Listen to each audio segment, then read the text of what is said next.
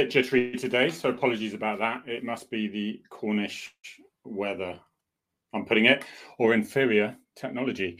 Um, and even worse, technical skills on my part, perhaps. But anyway, welcome.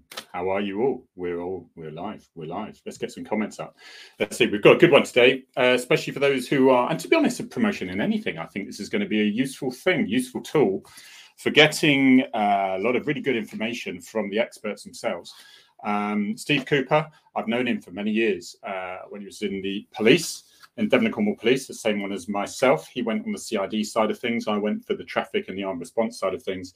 Um, one of those where you always, for many, many years, you cross each other in the canteens and things. Um, he did rather better than me in uh, ranks and things. So he actually uh, runs, he, he started Rank Success, his company called ranksuccess.co.uk, um, for helping those people to help their way and, and, and gain success on the promotion ladder. And you might you might ask yourself, well, is it fair? Should we do this? I thought about this when my uh, daughter was going for the 11 plus, and she had to she had to do special tutoring um, to stand even a chance. Um, is it is this the right way to do it, or does it actually build you some people skills that uh, some skills that you could use for anything anyway? And it just improves the way you put things across and things like that. So that's going to be really useful, really uh, good for anything in your in walks of life. Um, I managed to get uh, to the dizzy heights of sergeant, and people say, I remember occasionally some people say, um, "Oh well, how high sergeant? That seems quite high, doesn't it?" I said, "Well, I did PC sergeant, and then." There is inspector, chief inspector, superintendent, chief superintendent, assistant chief constable, deputy chief constable, chief constable, so I didn't. Uh, I jumped off that conveyor belt nice and early, um, and it gave me a sense of freedom because I realised I probably wouldn't have been any good at it anyway. I knew my limits, and I knew I'd be pretty good on the front line. I wanted to get cold and wet occasionally. I wanted to have a little gang of people that we could do stuff with, really on the grassroots, and help those people on the front line. Um, and that's really what I had. Uh, I wasn't really academic, I have to admit. Um, although Ollie Taylor, who was inspector, is his inspector, I did remind him that I passed my sergeant's exam first time, and he took a few goes. But anyway, he's a very good friend of mine, lovely man. Right. Um, incidentally, more police officers leaving the police, joining the as a train driver. Ironically, I heard a story of somebody joining Great Western, uh, um, the Great Western Railway train people. and uh, from the police. His wages immediately doubled, and then they immediately went on strike for lack of money. What's going on?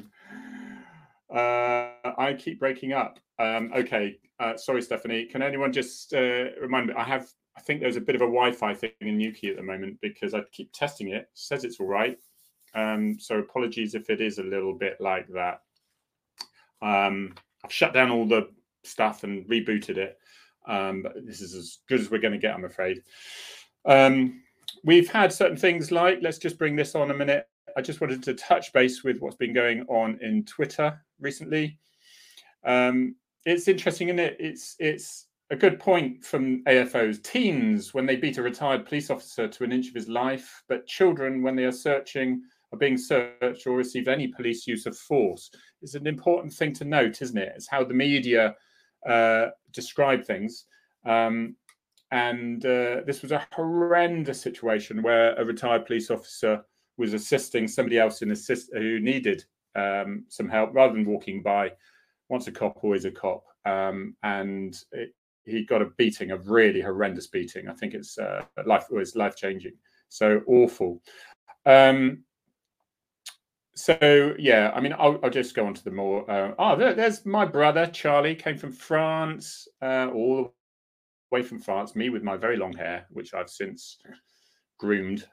Um, and let's see what else we got. Cheek of stopping a vehicle robustly that has failed to stop for five minutes. These people need to. Okay, let's go on. Uh, basically, clue is everyone out there, and it doesn't matter what color you are it doesn't matter who you are, what area you're in. If you are pulled over by the police, you stop immediately. Um, you speak politely to the police officers, and you'll be amazed at the reply, the response from these officers. You'll be amazed if you speak politely to them. Um, and any grievances you have, you take up afterwards because there was a robust complaints procedure afterwards, which you can involve. So that's how to do it. The thing not to do is to drive off and pretend they're not there for five minutes. Um, although, depending on certain circumstances, the uh, the media will be on your side and won't ask those awkward questions like, "Why didn't you stop?" Right, um, this man here arrested, horrible man, on remand, charged. That's good for that. Just, I mean, this is where we are in this world. It is because it is, it's publicized more. Um, uh, it is publicized more. I get it. You got these horrible crimes in the years gone by. You always did. There was always some sick, horrible person who did something horrendous. Um, but so it's difficult. I always try to sift what is actually true and what just seems to be true. Um, yeah, Vernal Scott, he's a top man here. Really, we had him on Frontline Chat. He's diversity officer um, for uh, Sussex. Uh, I'm going to risk clicking on him because the Wi-Fi is going to hurt. Um, and uh, he's a he's a top man, really balanced, right? Yes, he's gay. Yes, he's black. Yes, he works for the police, and yes, he is the most balanced. And if the police have messed up, he will say the police have messed up. If um, if if he thinks no, the media are really getting the wrong end of this, then he will support the police. And quite right, he's an absolute top top geezer, and I recommend you follow him. Um, yeah, Wi-Fi is rubbish, so apologies for that. Um,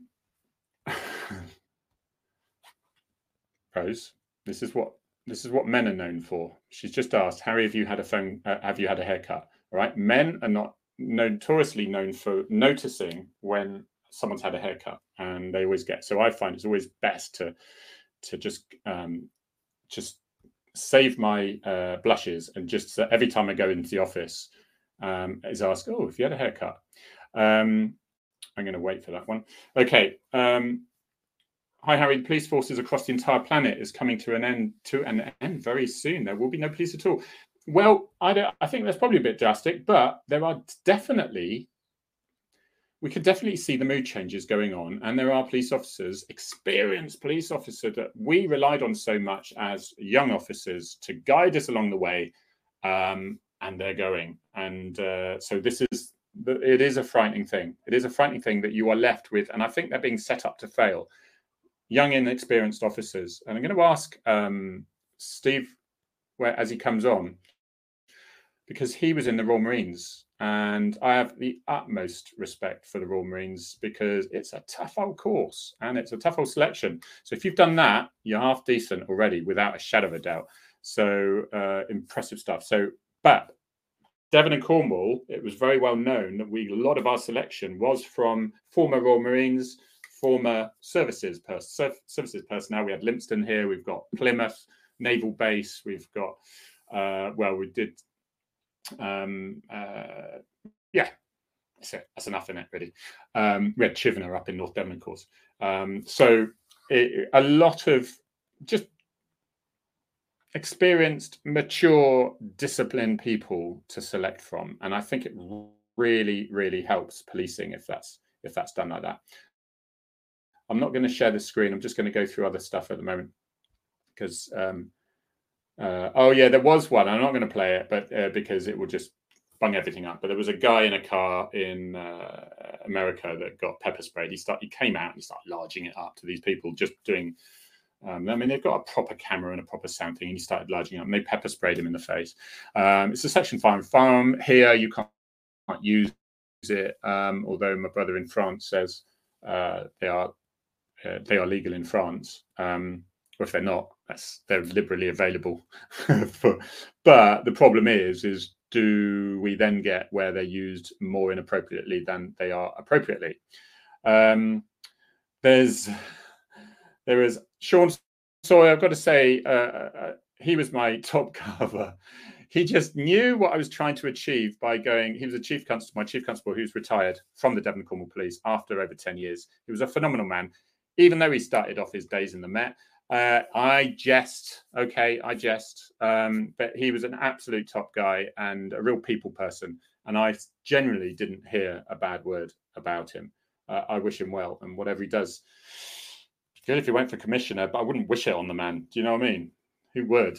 Um, it's just uh, Oh, um, I need to mention as well. Thank you very much. Oh, um, Sadiq Khan is uh, making the press a lot, saying how terrible the knife crime and murders are in London, and it must stop immediately.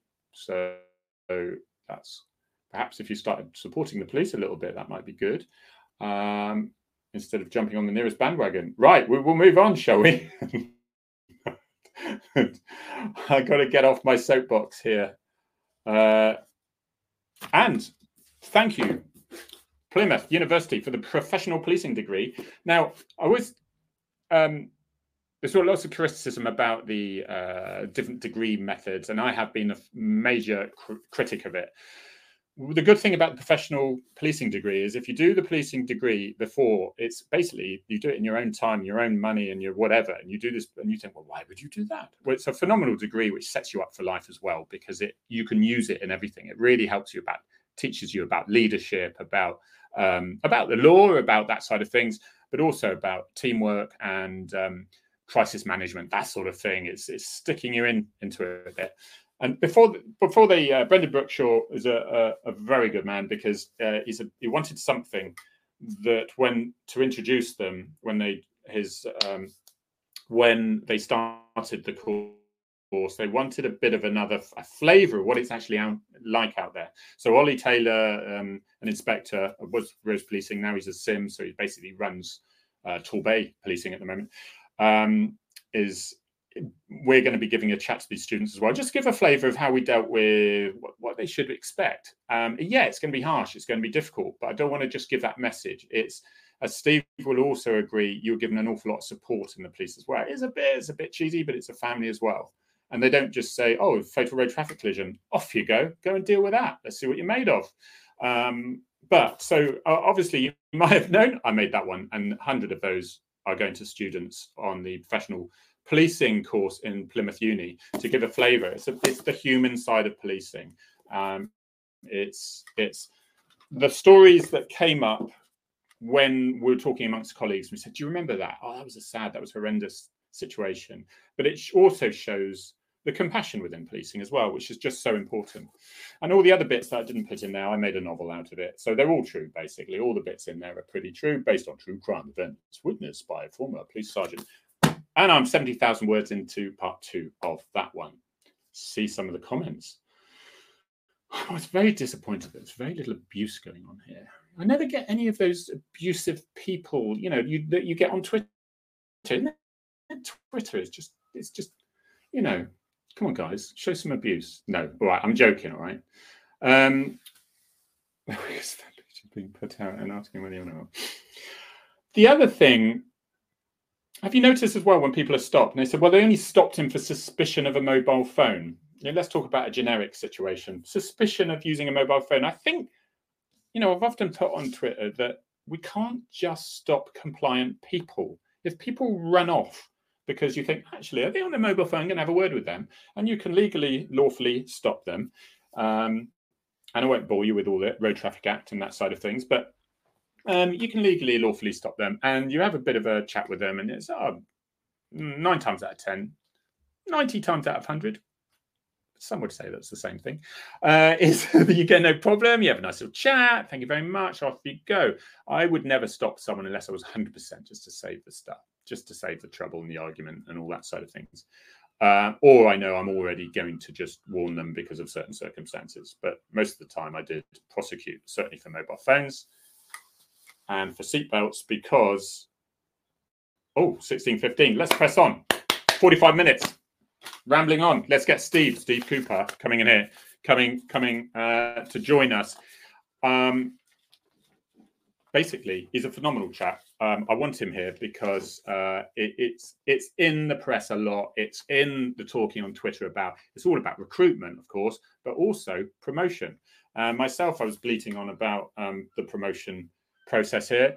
Let's ask Steve, who was a former Royal Marine uh, police inspector, very much CID through and through, and he actually introduced um, basically was the, the the the bolts, the nuts and bolts on the ground introduce the uh, decision model, national decision model um, uh, into policing in Devon and Cornwall, which was one of the most brilliant systems. It gave police officers on the front line that practical support to make decisions without fearing the repercussions of it. Um, so we're going to talk about that. Let's bring him on, Steve. Steve Cooper. Let's see if our Wi-Fi can cope with you as well, shall we? Here we go.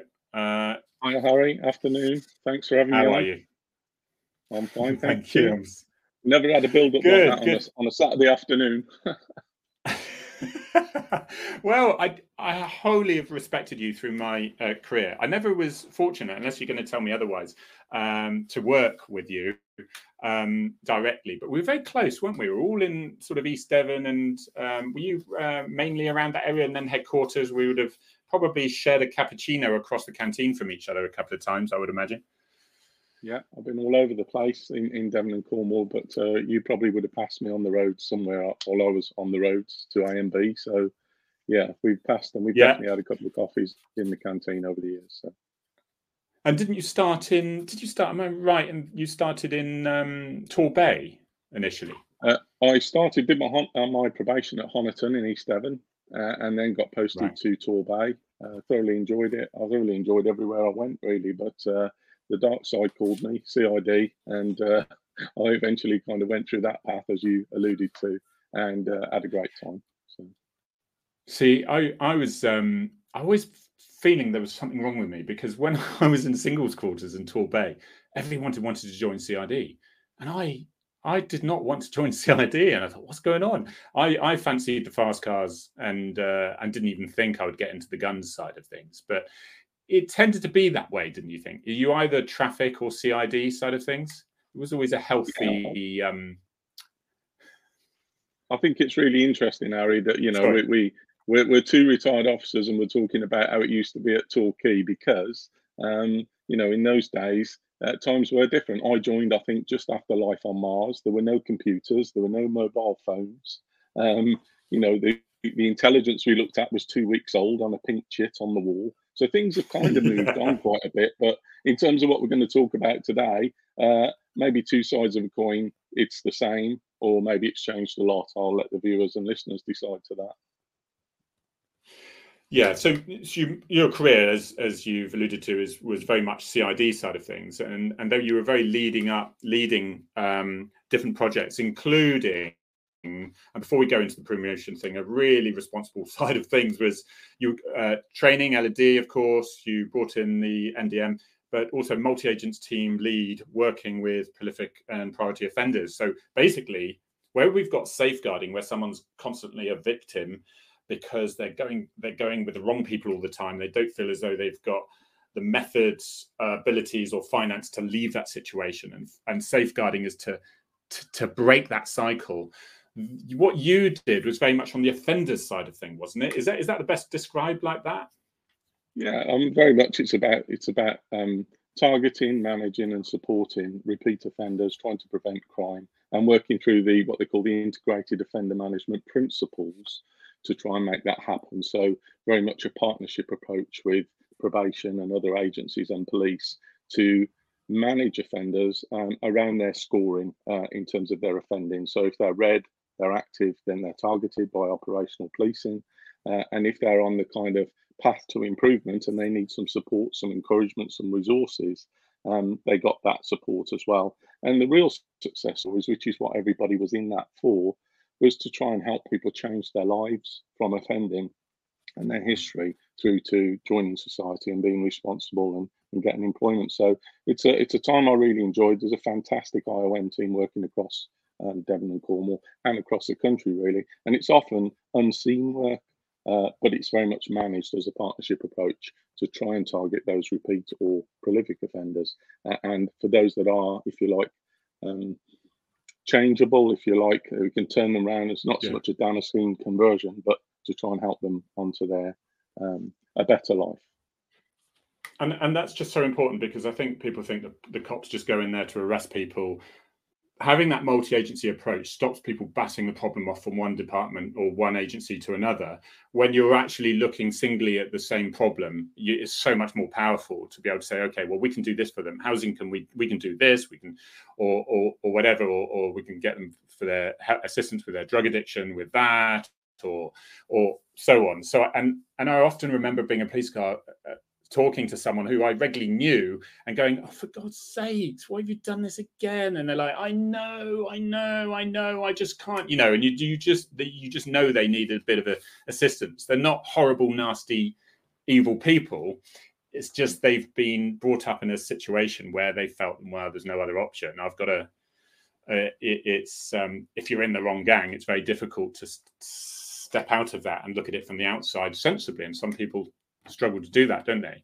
Um, yeah, and it's, it's so, very much about going and, and delivering interventions at whatever point they are in their life, whether they're enforcement, protection, education, um, um, you know, and, and just giving them that meaningful support at the time of their lives where they're perhaps receptive to it and haven't been before. Right. So let's go on to let's let's go on to uh, the promotion. You've left the police now, and you started. You set up this uh, business called Rank Success. Um, and was there a specific reason why you started that? Um, and you know, and um, if you can explain roughly what the current promotion system is at the moment, how would I like? So I'm a sergeant. I want to be an inspector. What's the process, and how long does it take, sort of thing, and what do I need to think about?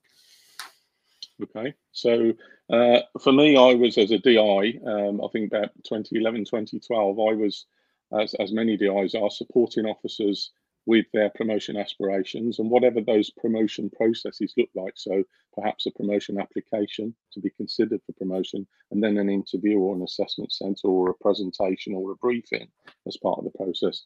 I was recognising quite early on and quite consistently that you know good cops, good operational cops, no matter whether from CID or any other branch, um, were making the same mistakes so what I mean by that is forces will announce a promotion process and everybody, it's a bit like a, a Benny Hill mad dash. Everybody runs around, what's this all about? How can I be considered for this? Well, surely I must be at the front of the queue because I've been doing some acting or temporary experience. So doesn't that put me at the front of the queue? Um, what's all this this uh, application business about? Who can help me? And for me, as a constable and as a sergeant, I've been there before. And I knew that there was very little help available. And if you were lucky enough to have a inspector or a colleague somewhere who was like Yoda on Star Wars, who you could go to for advice or guidance or support or assistance, or they knew somebody who had just been through the process, then you were very lucky. Uh, now, I do know some people who went to um, journalists to get media training, to get support and advice. So people literally went to do things like that to get on through through and the individual I'm thinking about got on quite through the senior ranks, but had difficulty taking off from constable level to get onto the rank ladder. Um, so to come yeah. back to the processes, the processes at the moment there is something called the National Police Promotion Framework, and that consists with people making it known that they want to be promoted. Uh, they then sit the exam, the law exam, whether that's for constable or sergeant, or in yeah. Police Scotland. If I'm going up to Police Scotland, um, they do a leadership qualification, so they don't do an exam. So very much a CPD based approach. Uh, right. And then it's a case of postcode lottery. And it literally is, and I've written a blog about that. There's lots of blogs on my site that you know uh, cops who are going for promotion might find interesting, and one of those is called uh, the postcode lottery. And the reason I called it that is because different forces have different promotion processes uh, at different times for different ranks. And, and a lot of cops don't understand that from their own force. So hmm. part mm. of the encouragement that I, I offer is to help them look at uh, through downloadable guides, through one-to-one support, through YouTube videos, through um, blogs, and through podcasts. I just provide some food for thought for them to think about uh, and just to, to support and uh, challenge and to respectfully provoke their thinking around their decision or their aspiration or intention to go for promotion. Because some people then say, hey, it's not for me. And at least that's an informed decision. Yeah. And yeah. others go, wow. And they're a bit like Pac Man going along picking it all up, which is why I, I put the information out there. So we we just had this um, too. This is what you you offer for yourself, if I can bring it up actually. Um, and you you supply an awful lot of free information. And why why do you do that exactly? Well, that's that's that's a good question because I get lots and lots of phone calls, I get lots and lots of emails, and most people are at the starting point or don't know where they are. They're literally disorientated in relation to the process. And hmm. one of the kind of pieces of advice that or, or suggestions I would make to officers thinking about going for promotion, whatever they are, and whichever process or rank they're going for, is start now. Now that's never going to happen because people simply don't do it. But hopefully, after something like this and uh, having the chance to think it through and reflect on it, they might do that because those are the two words I would always encourage people: start now, and then have a look at the free guidance yeah. that's on my my site, which includes, as I just alluded to, um, podcasts. So there's a load of podcasts. Uh, there are uh, blogs. There are uh, YouTube videos on my YouTube channel. And the reason I put those out is one, people can go and have a look at it and make their own decision as to whether they want to move along that chart to, you know, the Great Valley or the full Monty, as I call it, uh, and they can make an informed decision yeah. as to what they want to do in their own interest. And also, um, you know, people people learn differently. They approach promotion differently. People learn by listening, by watching, by reading, or an amalgamation of those things. So that's why I put that out there, and it's pretty comprehensive. And uh, as we've literally just been talking, something just popped up on my phone from someone, and I haven't made this up. This is this is yeah. literally a scoop of the person. Someone's just just uh, um, yeah. sent me a message just now from the PC to Sargent's material. Um, what I found incredibly useful. So this is someone who's telling me they just passed their sergeant's board. Um, what I found incredibly useful was your free material. It's extremely vast, and I used your 80 odd YouTube videos and podcasts to consolidate my own knowledge experience and learning on the job. I'm pleased to say I genuinely enjoyed my board and I embraced the opportunity. Now, you don't ah. hear that very often that people enjoy no, you don't. board. No, you don't. No, I I enjoyed my second board. I hated my first board because, and the good thing about the free stuff that I can see, and first of all, for everyone there, I'm not on any um, percentage or anything like that. This is literally because I genuinely think it's really useful stuff. And yes, there's other people that do similar, but they're not as good. And uh, so anyway, the and so the free stuff gives you sort of a place to start. I said, where do I start? Oh, do I just get my head to the books and then just well, it's just potluck? Because I was thinking it's really potluck. The experiences I've had of watching people on the board, incredibly respected officers going there with a wrath of experience um, proven proven records. And yet uh, they say unfortunately it's down to four people on a board that you've got to convince in 40 minutes about a scenario that they give you and your experience and knowledge has got absolutely nothing to do with it. And so there's a certain type of person who's very good at being able to cope with that.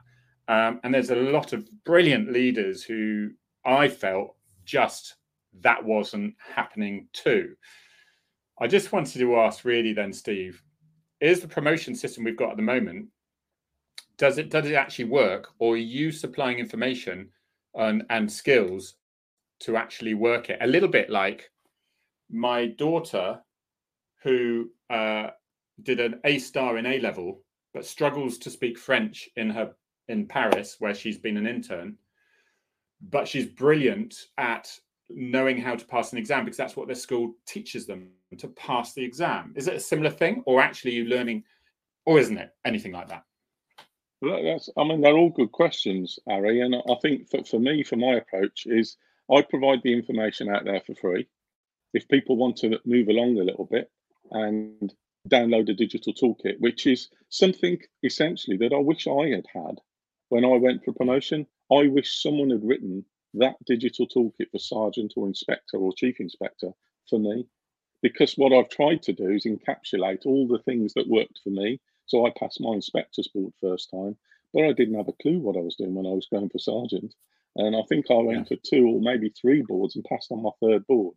So I didn't want that to happen again, and I wanted to pass first time. So the information I provide, uh, as that individual uh, suggested, is is kind of vast uh, and it, it allows for people to enter wherever they are. So some people, as you, as you said, um, and as we've just alluded to, have been for one, two, three, four. Now, some people have been through a dozen yeah. promotion processes before they mm. suddenly wake up and smell the coffee when they've read a guide and go, I never did any of that.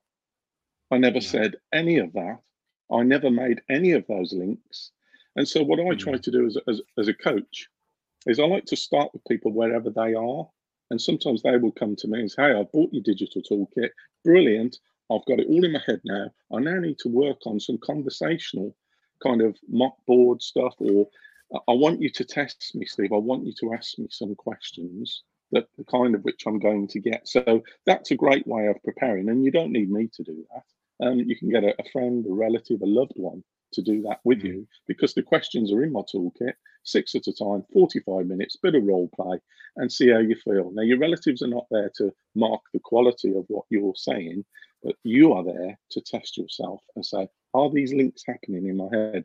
Do I know what the challenges facing policing are at the moment? Because mm. some of the car crashes, if you like to use the metaphor, in interviews are around people being asked stunningly simple, basic questions that could have reasonably been foreseen. And yes, there's four people there to ask it within a framework. Um, and it might be something about um, would you please describe your understanding of the role of a sergeant or the role of an inspector? Or the difference yeah. between a yeah. role of a sergeant or inspector? And boom, first question, they want the floor to open up and swallow them. And yet, and, so, inter- and interrupting on that, interrupting on that, that was a question on my sergeants. And the second time I did it, I realized I, I learned all the skills and competencies of the sergeant. And you sort of say, well, I think it's important. And I said it as naturally as I possibly could, but ding, ding, ding, ding. I could see them going ding, ding, ding, ding, ding, ding, ding, ding, ding. That gave me the confidence. So carry on. But that's a brilliant example.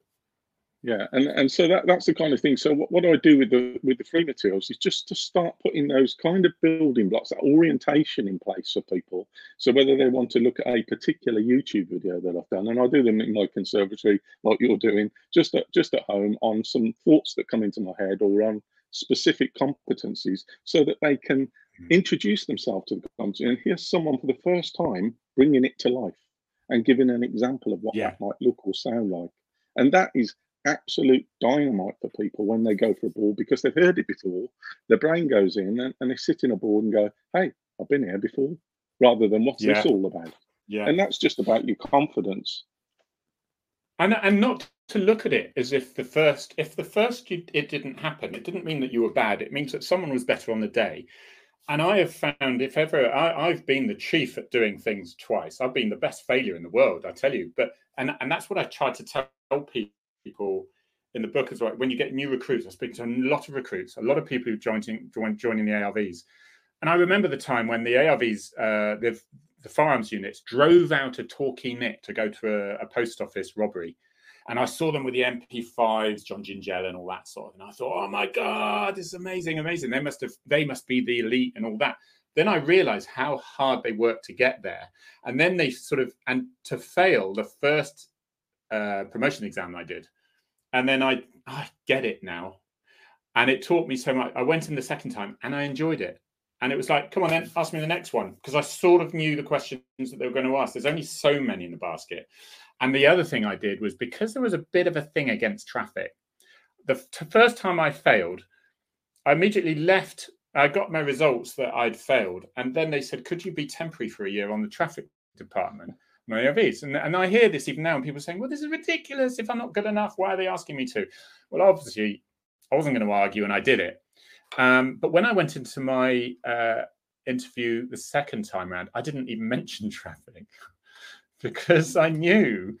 So they'd say, Well, what would you do in this scenario? And I said, Well, if I was a neighborhood beat officer, beat sergeant in Brixham, for example, I would do this, this, this, this, because they wanted to know that you weren't pigeonholed, you know, and that's something I heard.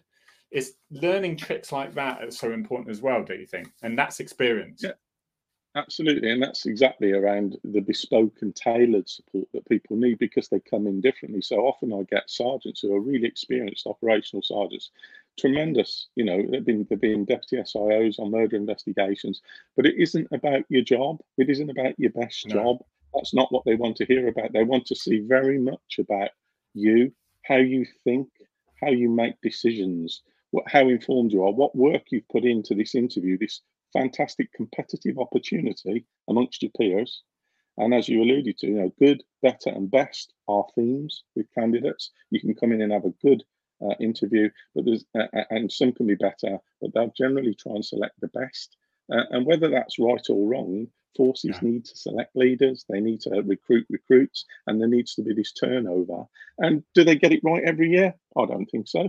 Do they get it right most of the time? Probably. But just going back to when, you know, perhaps our recollections, it was unusual for people to get promoted with less than five years in, 10 probably sometimes to get to sergeant. And you knew you were yeah. getting an experience rounded individual. And it's not about time served, but it is about you know, how much have you applied yourself to CPD? So CPD is a massive theme. And whenever I sit down with officers and say, could you just talk to me explain about CPD? CPD?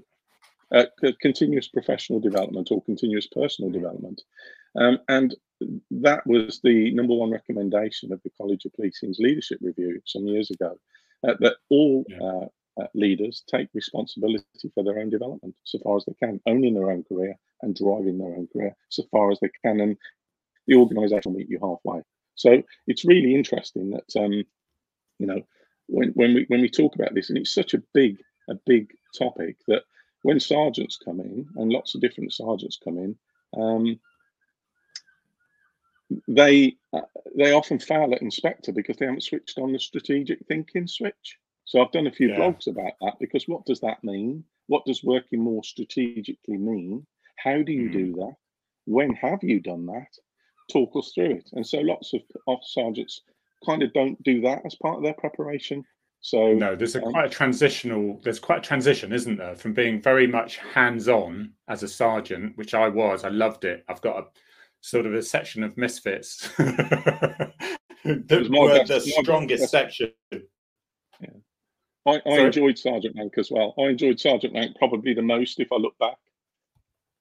Yeah, uh, yeah, I often hear that. I do often hear that, and um, I was just so glad that I didn't do what was what was expected of you, even especially if you sort of got yourself known a little bit, you know, and and and people would say, "Oh, when you're going for your promotion, think of your pension," sort of thing. Well, Ian Adams asked a very good question here. He's a top man himself. He's yesterday our Chief Constable Shaun Sawyer retired. Should the new Chief Constable for Devon and Cornwall be appointed from within. Do you think this, because this is something that changed, didn't it? Um, where you had to come in from outside. I felt it was fresh blood, new ideas. Uh, I think it was quite useful. Um, do you think it will be a bit stale being promoted from within? Do you think with with the top top job in each force?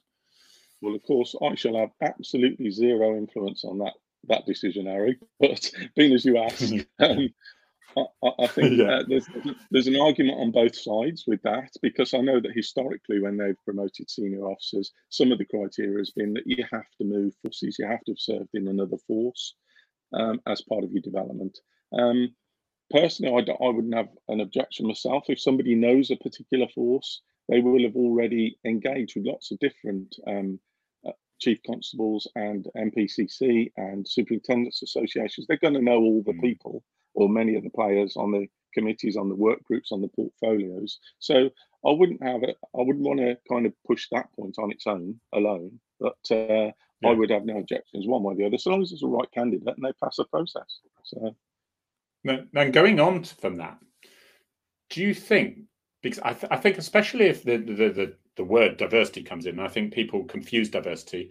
Um, uh, you know, with positive discrimination, if that comes in, that can be extremely damaging, and it very much uh, alienates. Uh, um, you know, often I get if you're a, a middle-aged white male, you're going to feel very dejected if you're given encouraging support and advice, free advice, if you're female or um, a, a black minority. Um, then you know and i think that interferes whereas for me diversity is that you are looked upon with your individual skills equally. Whoever you are and whatever you what whatever race you are whatever sex you are whatever.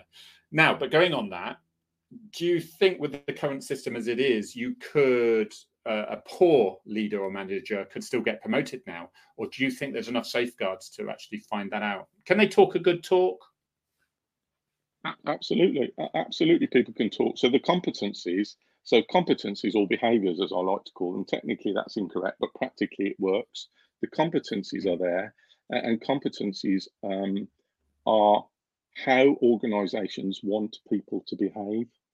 So the competency and values framework that's used to assess promotion candidates uh, is very much values based. So it's very much around shared values and particular uh, values in policing. So there's four on the competency and values framework. And right. each of those competencies are assessed at different points, at different tests. So through assessment centres, presentations, briefings, or interviews. So there's lots of scope there to ensure they get the right candidate however that process is put in place. But is it possible for a leader to get through that and be poor? Well, I think first and foremost, I'd want to think about what we mean by poor leadership, because often when I ask mm. candidates, what what's a good leader? What's your understanding of what a good leader is? Well, there, there, um, talk about yourself as a leader. There is a massive gap. So they might already be acting. Yeah. They might already be the most experienced operational cop, well liked, well respected by their team. But I say to them, tell us, tell us what your understanding is of a, of a great leader or a good leader. What do you aspire to? What's yeah. it like to be led by you? Um, and that's an uncomfortable conversation for people. And yet, that's a skill that if you can develop that in your privacy of your own home as part of a preparation for a board, yeah. it merges and melds with all your experience and just helps you have insights into who you are.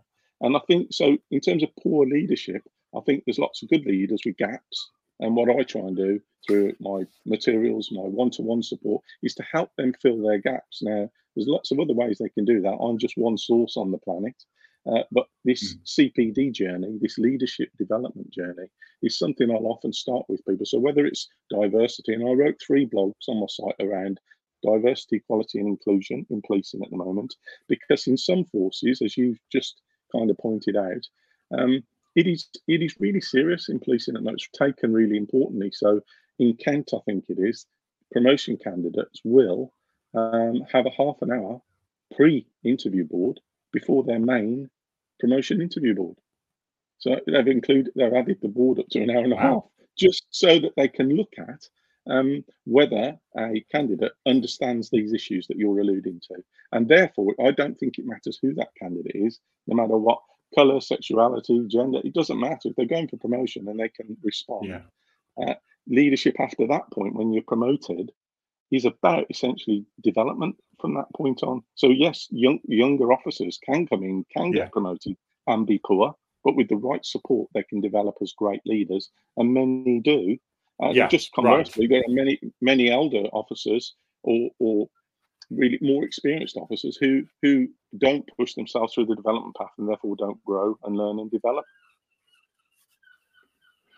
Right. Okay. And oh, um, uh, this one's just come up on its own because my, Ian, I'm glad it's not abusive.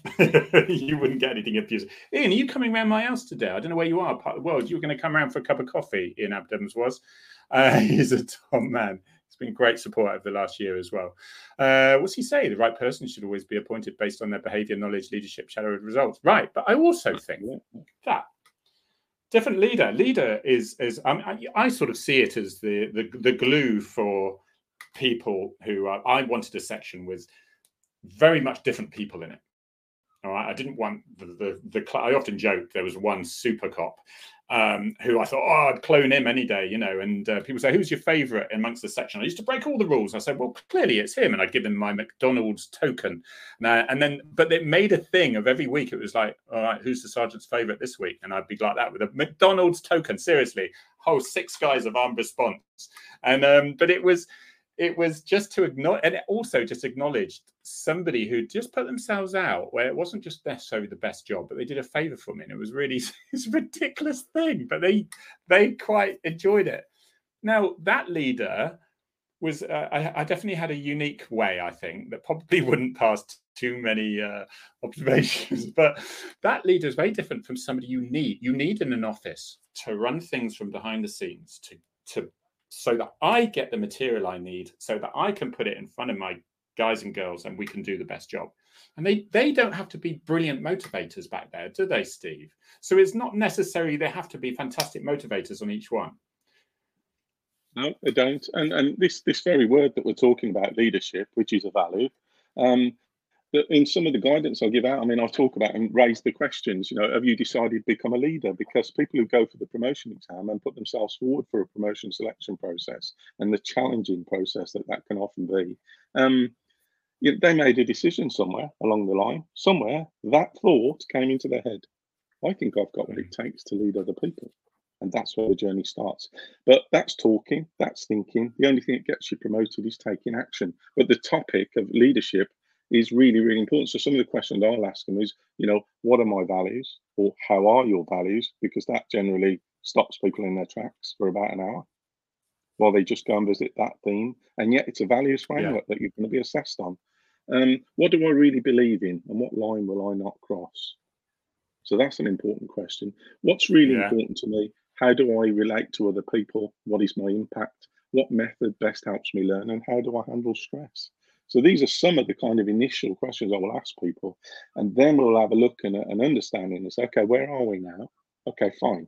Let's have a look at something. So it's leadership has been around for 3,000 years. There's 150 years of academic study, and still there's a lack of agreement mm. on what it is. So for me, I always try yeah. to shrink it down into context, which is important. So 21st century policing, different to life on Mars, 20th century kind of policing, but and different to generations before that. And yet, the quotes by people like Sir Robert Mark, you know, policing is the anvil upon which society beats out its problems, frustrations, and uh, and weak legislation. Um, it still stands the test of time. And I used to write that in my day books as a DI. Every time I got a new day book, I would put that in. Uh, and the other thing is, you know, tests ain't fair. People that practice and rehearse for them generally do better. So there's an element there. But just on the leadership development when we stop and say, okay, you can now talk about yourself for a leader or can't about as a leader for five minutes. Let's have a look at this theme, this topic of leadership. So I'll give them something like uh, Drucker, Peter Drucker's playbook for the public sector, which is leadership yeah. at the heart of it. One word, and then you're talking about vision. Let's talk about vision. Where has policing come from? Where is it now? Where is it going to? What's your force vision? and how are you're going to make that meaningful for the people you lead. So if you work for Nike in the 1960s, their mission was crush Adidas. Everybody knew it. Now, how do you make that Gazazzi and zappy like that for policing, building safer communities yeah. together, or fighting crime, protecting people? But it's got to kind so of. So how the how how on earth? How, how God? I mean, because you go into an interview room now the way policing is at the moment, and yes, it's always been in turmoil. And I've, I've read a book that is like 40 years old from a police officer who was talking about his previous 20 years in policing. In London, he was. And um, the same problems. He was moaning about the media treating them unfairly. He was moaning about too many protests in London. He was moaning about basically the abuse they get as police officers. And we all assume there was utmost respect. But I was also speaking to um, a very good friend of mine who's moved to Canada and he's been there all his life. And he said, Unbelievable what your cops have to put up with. You'd be locked up, cuffed. And guess what? The cops have, yes, been a few protest things because you always get those many, but generally the cops are given much respect because there's discipline and you don't walk up to a cop and give him abuse and you don't stick a camera in his face because you'll find the cameras across the other side of the road. Um, you, that has completely lost. How do you motivate a uh, an inexperienced section of officers? Is it is it recoverable? You know, I, I want to support those officers as much as I possibly can. How the hell would you walk into a, an interview room and try to support a system where there's not enough of them, they're far too inexperienced, and the the, the wrong sort of the public just completely abuse them because it's all on cameras now, which we never really had in the past, Steve. You know, where do you start with that, really? Seriously. it's, well, it's tough. And you've asked a really, really, really kind of powerful dynamic question there. How do you motivate a team? So that's a classic. Just take that one on its own.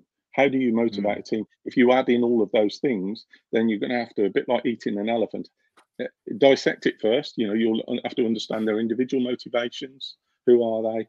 How well do you know them? What's your relation? What's what do you like as a role model in terms of role modeling behaviors, role modeling values? Are you the role model? Uh, because that might not be the right dynamic if you're not. Some people say you yeah. can't motivate individuals. You can only create an environment in which they feel motivated. So uh, one of the tweets I put on my Twitter yeah. recently is a fantastic, very short clip by Simon Sinek, which talks about uh, creating the right environment.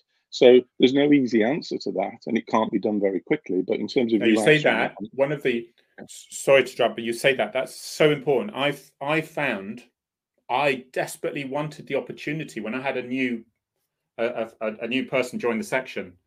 Um, they're as suspicious of me as I am with them, and I always I always said if you're fresh on response and you're brand new out the packet, you can't trust them until you know you can. You know, you've got to check their paperwork, is what I meant. I don't mean honesty or anything. I mean, you've got to check their paperwork, make sure it's actually up to standard. And with the ARVs, if you've been in for a certain amount of time, I needed to trust them until they'd proven that I couldn't. it was a sort of way. And it made them feel as though they could actually. And the other thing I wanted, I wanted to get them for them to get into a little bit of a problem. And as long as it wasn't neglectful, malicious in any way like that, I, the others would say he'll back you all the way, and we wouldn't move from this section because he'll back you all the way if it was well needed, well meant. It just went wrong. So he, he's on a pursuit. He's had a collision. He's now being stuck on for due care, perhaps. And I would back him all the way and show my support. Once I had done that, I had them. They were absolutely mine because they knew they could just flourish in their own little environment, knowing that they weren't going to get jumped on by their supervisory if things went wrong. And so, hmm. creating that environment, I think Steve was just spot on on that. Absolutely spot on. Um, and, yeah, and you also touched on, you touched you touched on a couple of other topics there around when you arrived on a new section. So again, unraveling that, stepping back from that, there, there's a thing around how teams form. So forming, storming, norming, performing. These are the stages that teams go through in terms of dynamics. When you are promoted uh, to sergeant inspector, there will be a change in the dynamic, and they have to build that trust up, and they have to say, will the environment be the same? Yeah. How long are we going to have to wait to see the colours of this individual in terms of how they behave? Can we trust this person, and how quickly does that trust spread amongst the section or distrust? So, and you know it as well as I do, the unwritten rule of policing, but it's also a disciplined organisation, so people tend to kind of do that in kind of corridor conversations, and that's how it mm. passes on. Mm. They don't do it in kind of indisciplined ways. So I think there's, there's, we're still on the topic of leadership here as well. And you know, I'd probably spend you know, depending on what individuals want to discuss, we could spend a whole lot of time. But I would I, we haven't moved off that Drucker's playlist yet. So I talked about the vision, but there's also your management. You know, managing yourself, managing your team, which is what you're talking about, and managing your work, and then performance, mm. effectiveness, results, and and this is the real deep stuff that boards are interested in: your character so your values. Do you think they are though? Is that true? Is that true? Think, Tell me, convince think, me of that. Well, you well because your behaviours uh, as a good operational cop, as a promotion candidate, generally people can see your your behaviours in the workplace. They know all about it. So the way I kind of convey that in my guides is the old iceberg. You can generally only see about a seventh of an iceberg. That's yeah. the behaviours. Everybody can see the seventh. They can see that proportion above the surface. A promotion board is about going under the surface and say, well, that's where the substance exists. So let's ask some questions, which are what I would call mm. introspective. Introspective questions. Why should anyone be led by you?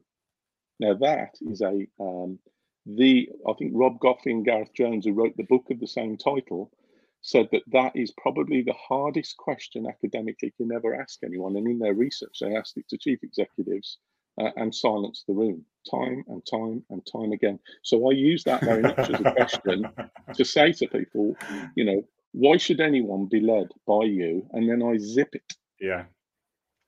And and some people I used to do it on an exercise on a piece of paper in a masterclass.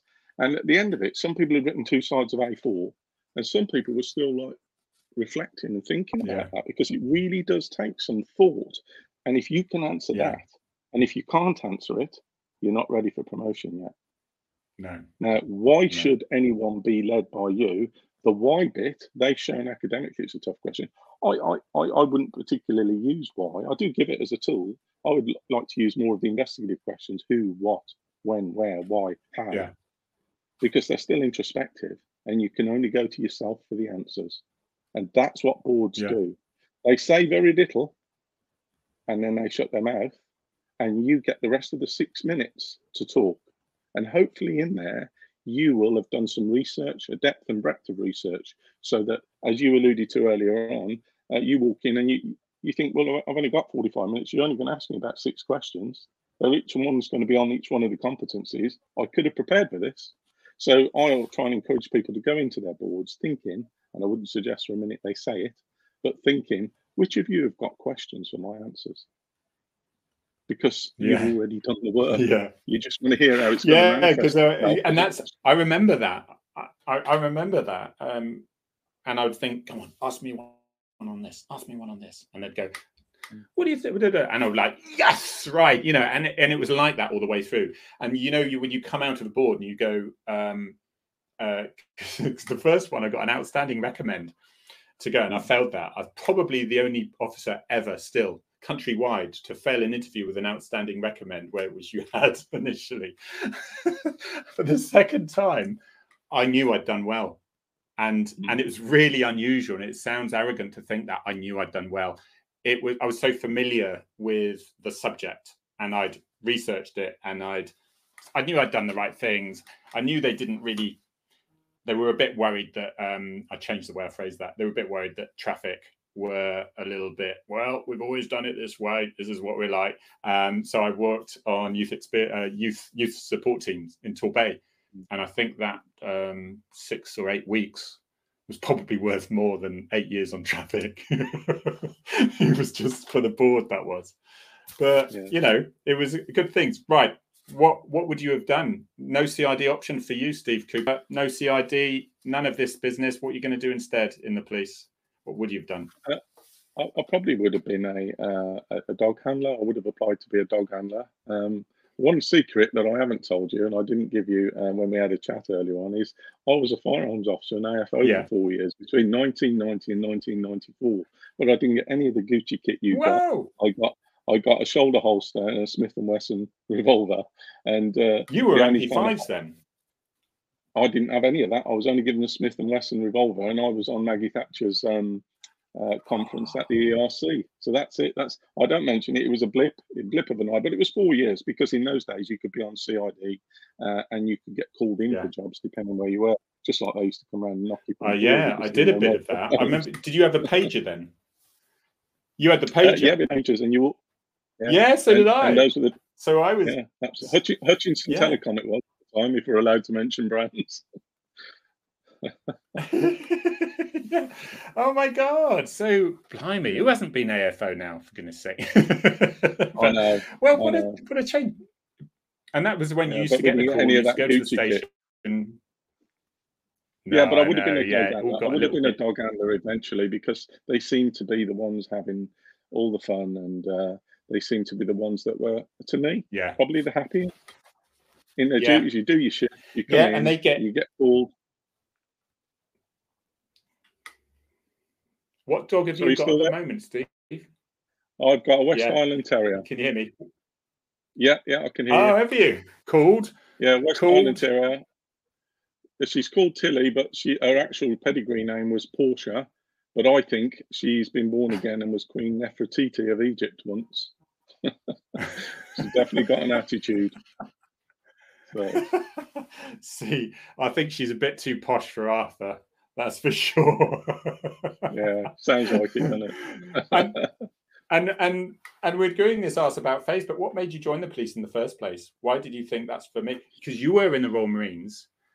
Yeah. And you you joined yeah, what made you join the police? Was it a natural flow? And do you think it's so easily done today? Because the wages as they are for things are not so good now, are they? Uh, no, I mean the reason I the reason I joined the police was it it was a logical step. Uh, so I decided I didn't want to continue in the Royal Marines beyond my four years, and there was a natural segue for me in terms of they were recruiting. Devon and Cornwall were recruiting. I was leaving in the December, uh, and I joined Devon and Cornwall in the January 1987. So it was a natural segue for me. Uh, thoroughly enjoyed it. Thoroughly enjoyed all the initial training. Uh, and I'd do it all again tomorrow, probably. That's that's the best recommendation I can make for policing, and I would definitely encourage anybody today to join policing, no matter all the ups and downs and the cynicism and the cynics. You can join it and leave. Yeah. Um, but people don't join it as a vocation necessarily today. They do join it for five years, but it'll probably be Yeah. the most challenging, developing five years if you choose to do that that you'll get, uh, and you're you're delivering I a public service as well. You've you've said the you said the right thing because uh, you said the the thing that really echoes with me. I don't say, you know, it gets harder and harder because I, I keep seeing the police getting absolute battering in the media and absolute. I know police officers all over the country and they're at their wits end. Um, but it's you've got to hope for the better future. It's different. It's not necessarily better. Okay, well, secretly, we every generation of cop thinks that their their time was the best one, and uh, they did before us. They will after us. It's different, and yeah, it might not be a vocation anymore. Things have changed. It's like a section. You got your section. It's like don't touch it. It's fine. It's perfect. It's you know you'll have had the same um, with your uh, CID guys, and then you get one in, and it upsets the back apple cart. But it sort of morphs into another section again, and it it, it just ever changing. I think it's important to look at it that way. And the other thing with Steve, that, Harry, is I've I've got five members of my family that are serving in the police at the moment, and uh, so I'm kind of in touch with it, and, and I don't think any of them dislike it. They're all working hard, and uh, some are response officers, and some are doing other roles. But I think um, you know, it, it's it swings and roundabouts. Yes, the pay could be better for what they do. Um, you know, it swings and roundabouts, Yeah. isn't it? But you Well, I know, think in I think 11 years ago, it was two grand more Yeah. begin- for Yeah. starters. absolutely. I, I um, thank you, Adam, uh, for you got um, saying a brilliant hour. Thank you very much, Steve. Lots of praise in the and and thanks for that. Mick said yes, you're quite right. Dog handler was the best. Mick was a dog handler in the 18th century. I can say that because he's a very good friend of mine, and uh, he was it's brilliant with his dog Ben. Uh, really, really useful. Thank you very much. Stick around, won't you? That hour has flown by, like we knew it would. Um, and it's been great. Stick around for a minute, Steve. And thank you, everyone. Okay. See you next week. Have a good one.